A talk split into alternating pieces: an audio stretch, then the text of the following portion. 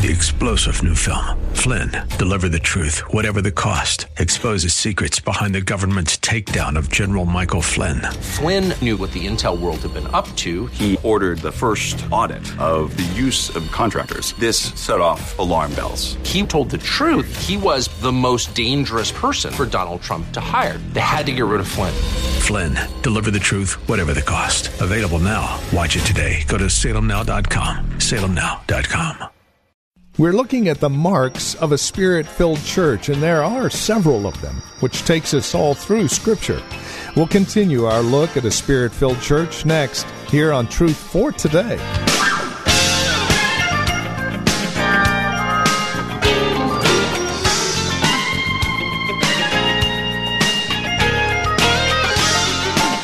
And again, greetings in Christ and welcome. This is Truth for Today, the ministry of Valley Bible Church in Hercules. Our teacher and pastor, Pastor Phil Howard, returns us to our series on God. As we meet God, we meet Him in the three persons God the Father, God the Son, and uniquely and specifically here in this sub series, God the Holy Spirit. So, what are the marks of a spirit filled church? If we understand the Holy Spirit as to who He is and what He does, how does that affect how we look as the church? These are questions we're answering here today on Truth for Today. Here's Pastor Phil Howard with our broadcast. Tonight, I wanted to look at a spirit filled church and this producing of a character in us that is Christ like a character that has a supernatural source uh, that does something in us. Let's talk a little bit here.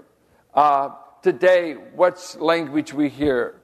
I, am addicted. I have an addictive behavior.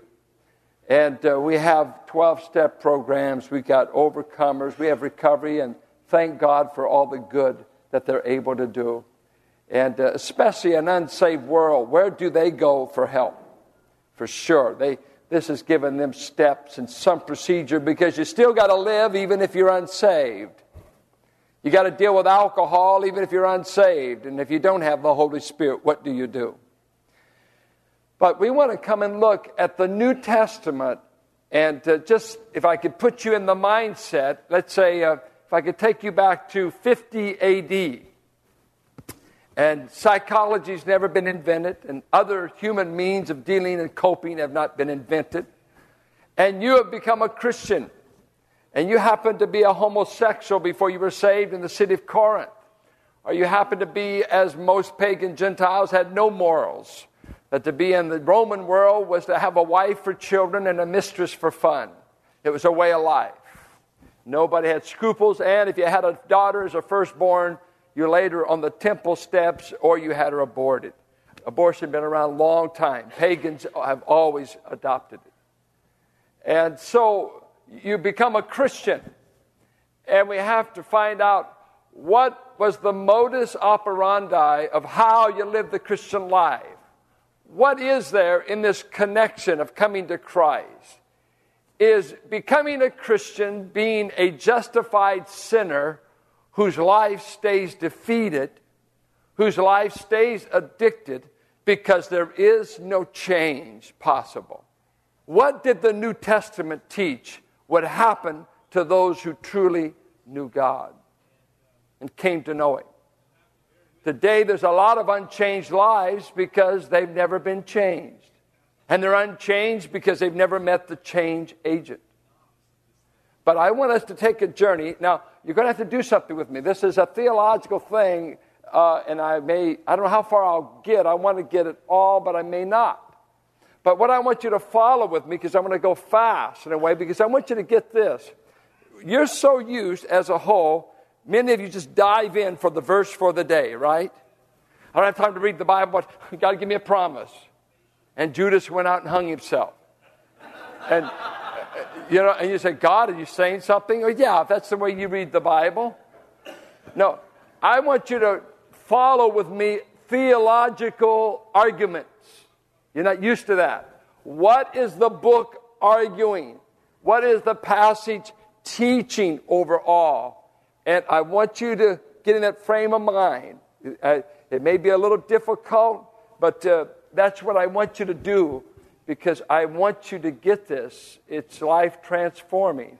I want you to get it good enough you could tell somebody. The, the gospel does not just justify us, it sanctifies us. The gospel, the gospel that God enabled you to believe.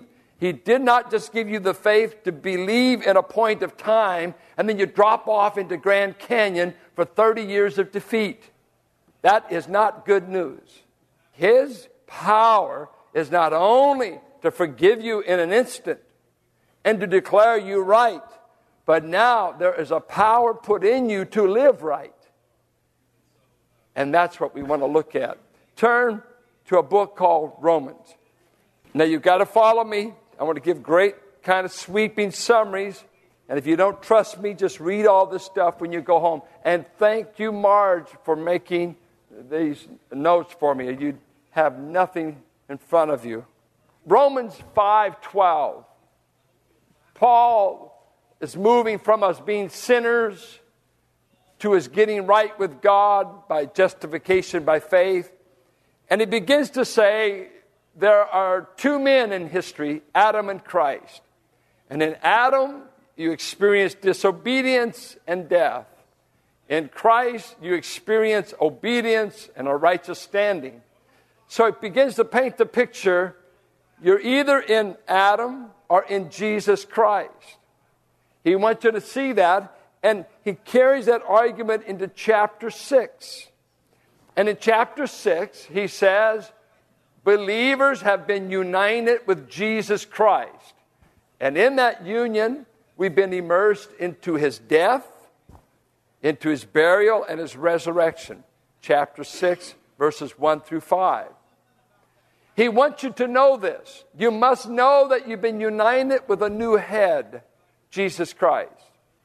Now, he only asks you to respond to this truth in faith and obedience. In verse 11, he says, I want you to reckon on the fact, I want you to live out the fact that you've been united with Christ by knowing you have a living relationship now to God. And I want you to be yielding your body to this God, what will He produce? What does this union with Christ produce? The rest of the chapter, chapter says, servants of righteousness. This new union with Christ, when you believe it and act on it, from verses 14 through the end of the chapter, we are turned into servants of righteousness. That's why I united you to Christ. Now, he comes into chapter 7. And chapter 7 begins to talk about believers are not under the Torah, under the law of Moses.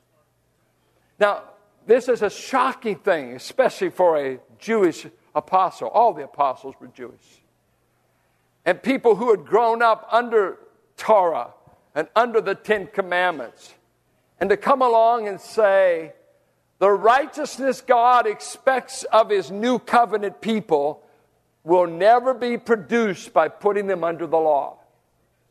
Now, that is an astounding statement. You mean they're going to be lawless? You mean they're going to go wild? They can do anything they want? That would seem to be the argument. He gives an illustration about marriage that you're bound to your husband as long as he's alive.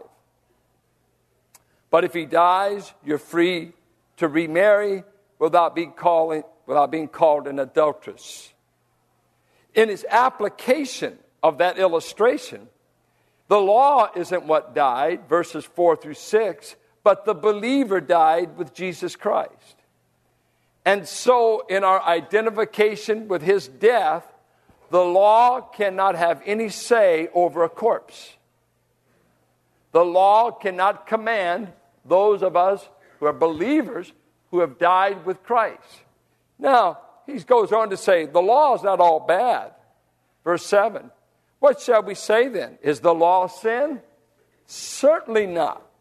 Indeed, I would not have known what sin was except through the law. The law was God's dictionary about our behavior. It described sins that no place to hide. For I would not have known what coveting really was if the law had not said, Do not covet. But sin, seizing the opportunity afforded by the commandment, produced in me every kind of covetous desire. It's interesting, he got through all nine commandments, and the tenth one got him. Don't covet. That's the one. And so he said, For apart from the law, sin is dead. Once I was alive apart from the law. I think this was his youth before awareness of what the law was teaching hit him. But there was a point in time where he, he caught on to what the law was saying. But when the commandment came, sin sprang to life and I died. I found that the very commandment that was intended to bring life actually brought death. For sin, seizing the opportunity afforded by the commandment, deceived me and through the commandment put me to death. So then the law is holy and the commandment is holy, righteous, and good. Did that which is good, the law, then become death to me? By no means. But in order that sin might be recognized as sin, it produced death in me through what was good, so that through the commandment sin might become utterly sinful. What is he saying?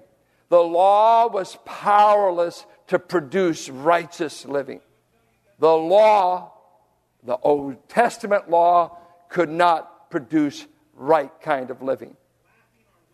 And anytime we try to put Christians under law, they all prove to be hypocrites and utter failures because we lie like we're keeping everything or we're failing in private. And he said in Colossians, Beware of those who put you under rules that say, touch not, eat not, and do not this. He says, it gives the semblance of spirituality, but it cannot produce it. You cannot be spiritual by rules. Oh, turn there. You got to see it. Turn to Colossians 2. 220.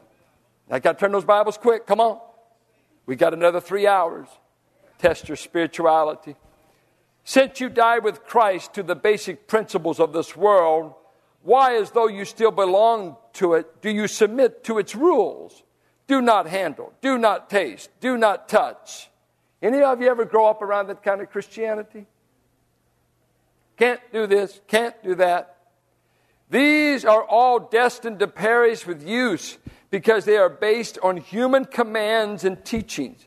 Such regulations indeed have an appearance of wisdom, with their self imposed worship, their false humility, and their harsh treatment of the body, but they lack any value in restraining sensual indulgence. Rules cannot control the sin in you. Can't make enough of them. And what we do in churches, we keep loading people up with more, and they can't keep five, let alone 50. God's method of producing spirituality will be without the law. And this came as an utter shock to the Jewish audience of the day. How will people live if they're not under Torah, under the law? Then he goes on, we know the law is spiritual, but I'm unspiritual. So does a slave to sin. Now, watch. I do not understand what I do, for what I want to do, I do not do, but what I hate, I do. And if I do what I do not want to do, I agree that the law is good. Sounds like he needs a psychologist. As it is, it is no longer I myself who do it, but it is sin living in me. That sounds good. I didn't do it, it was sin. I know that nothing good lives in me, that is in my sinful nature, for I have the desire to do what is good but I, I cannot carry it out. Does this sound like your Christian life? For what I do is not the good I want to do. I make vows I won't do something, but I do it. I vow that I'm going to pray, I don't. I vow I won't lust, and I lust. I mean, this, all this is going on. For what I do is not the good I want to do. No, the evil I do not want to do, this I keep on doing. Now, if I do what I do not want to do, it is no longer I who do it, but it is sin living in me that does it. Wow. Sounds schizophrenic. I want to do, but I can't. I'm powerless to do the good I want to do, powerless not to do the evil that I'm doing. I'm miserable. This is a miserable condition this man's in right here. Now, watch what he says. So I find this law at work. When I want to do good, evil is right there with me. So, what's easy? I just quit planning to do good. Evil leaves me alone. I want to do good. But the moment I make a plan to do good, evil is right there, not there, here. Wow. For in my inner being, I delight in God's law. I believe the law is good. I believe it's righteous. But I see another law at work in the members of my body, waging war against the law of my mind and making me a prisoner of the law of sin at work within my members. What a wretched man I am. Who will rescue me from this body of death? In that state, he wants to be rescued. I need to be rescued from this kind of schizophrenic, confused living a powerless person that seems the body is being run by the sin principle. The law is telling him good things. He approves of what the law commands, but there's a principle of sin in him that defeats him every time and throws him to the mat, and he's a frustrated, defeated man. He cries, I need to be rescued. I need to get out of this condition. What is that condition? Is this the Christian life? Is this a man spirit indwelt, or is this a man trying to keep law without divine assistance? What's going on here? Thanks be to God through Jesus Christ our Lord. Why are you thanking God? Well, I'm thanking Him because He's going to rescue me some way through Christ. How will Christ rescue this man?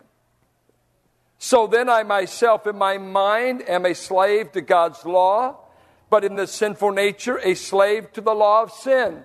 So I think the law is great, but I break it every day.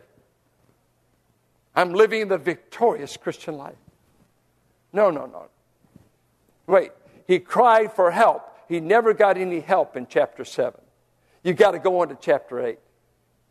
The help, because this book didn't have chapter divisions, you know. It just kept going. Now, watch. He's crying for help. What's God's answer? Therefore, there is now no condemnation for those who are in Christ Jesus. Number one, in Christ, I won't be guilty anymore. In Christ, I will not be liable to penalty. Penalty will end if I could ever get in Christ. The law always kept me under penalty. If you don't do this, this will happen. If you don't do this, this will happen. I get in Christ, and since I'm no longer under the law, there is no penalty against me. Number one, very important when you're guilty to find penalty. Watch this. Because through Christ Jesus, the law of the Spirit of life set me free, set me free from the law of sin and death. This law that kept defeating me and could not keep the law in chapter 7. I've been set free from that downward law of gravity, as it were, by a new law, the law of the Spirit. Is that true? I said, Well, I haven't experienced it yet. What, no, let's not even talk about your experience. Is that what the Word says? What Paul approached? For what the law was powerless to do, in that it was weakened by the sinful nature, God did by sending his own Son in the likeness of sinful man to be a sin offering. And so it condemns sin in sinful man in order that the righteous requirements of the law might be fully met in us who do not live according to the sinful nature, but according to the Spirit. There's three laws in chapter 7 through 8. There is the law of Moses, Torah. It's good, but I can't keep it.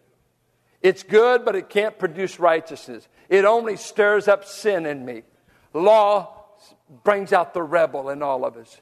The moment you command someone not to do something, they go into a warfare about whether they're going to do it or not. Don't do it. If I talk to you in the imperative that way, I don't care how holy and saintly you are, you're deceivers. In your beings, don't you tell me what to do. You just prove your, your origin. All sinners hate to be told what to do by one another or by God. And the law of Moses, 613 commands, and Israel did a good job breaking most all of them. If anybody could have kept the law, Israel would have been my bet. Gentiles didn't have a chance. We're too big a party animals. But if anybody would have been able to do it in the power of human nature, I think Israel would have. But even they failed under the law. So then there's another law, the law of sin. I've got the law of Moses, but, but Moses, you don't know, I've got another law in me. It's called the law of sin. And that law is stronger than your law to restrain. Your law does, I just throw it away. I just break the commandments.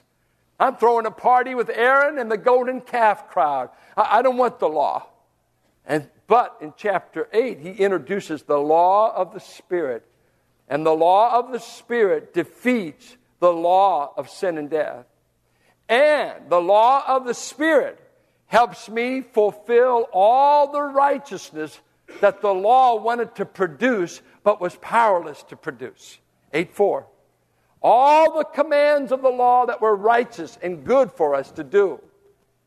The Spirit in the people of God fulfills it without ever even knowing the Ten Commandments. Did you know that Spirit indwelt people obey the Ten Commandments without even having a copy of them? They don't need a copy. A Spirit indwelt believer walking in the Spirit cannot steal another man's goods, cannot take the Lord's name in vain. The Spirit is the new ingredient of the New Testament, New Covenant people. He comes in. Now, he carries out his argument here. Those who live according to the sinful nature. Look at what flesh people look like. People in the sinful nature that NIV says, or the flesh, they live according to the sinful nature. They have their mind set on what that nature desires. But those who live in accordance with the Spirit have their mind set on what the Spirit desires. The mind of sinful man is death, but the mind controlled by the Spirit is life and peace. The sinful mind is hostile to God. It does not submit to God's law, nor can it do so. Those controlled by the sinful nature cannot please God. Notice the contrast we give for you in the overhead here. What the flesh looks like and the spirit people. Flesh people, spirit people. Two categories of people unsaved people, saved people. One has their mind on the flesh, which represents the old life and a sinful way of living that we were saved from. When He saved you, He not only dealt with your sin acts, He deals with the sin principle in you. You, were, you have died to the sin principle. Oh, it's alive, but you are in a position of being freed from its power and control. That power has been broken through the cross work and through the power of the Holy Spirit. This is what he's telling them. Now, watch how pivotally it changes in verse 9. You, however, who's the you? Believers. You, however, are controlled not by the sinful nature, but by the Spirit. Wait, he's going to qualify it. If the Spirit of God lives in you. The qualification for being freed from the Spirit's power over you is just to have the Holy Spirit on board. You have the power source in you now. He's in you. And this is Truth for Today with Pastor Phil Howard. As we conclude our time together today, we would invite you to contact us if you have questions, comments about the broadcast. Maybe you have a question about your own walk and relationship with the Lord, or a prayer request. We'd love to hear from you. Please get in touch with us today. Now, we have a couple of ways to do so. The easiest might be simply visiting our website, truthfortodayradio.org. You can drop us an email. We have other means of contact that you'll find there at truthfortodayradio.org. We also have a lot of resource materials available for your growth and relationship with Christ. Our design and desire is to see that you grow in Christ, grow according to His knowledge and grace. Any way we can help, well, that's why we're here. So stop by truthfortodayradio.org or simply give us a call. 855 833 9864. Again, you can reach us at 855 833 9864. Please bear in mind as you contact us that this is a listener supported ministry. As you link arms with us financially, we're able to continue the ministry here on this radio station. Prayerfully consider how you might get involved in the ministry of Truth for Today, won't you? 855 833 9864 or write to us. Our address is 1511 M. Sycamore Avenue, Suite 278, Hercules, California. The zip code is 94547. And that website, once again, truthfortodayradio.org.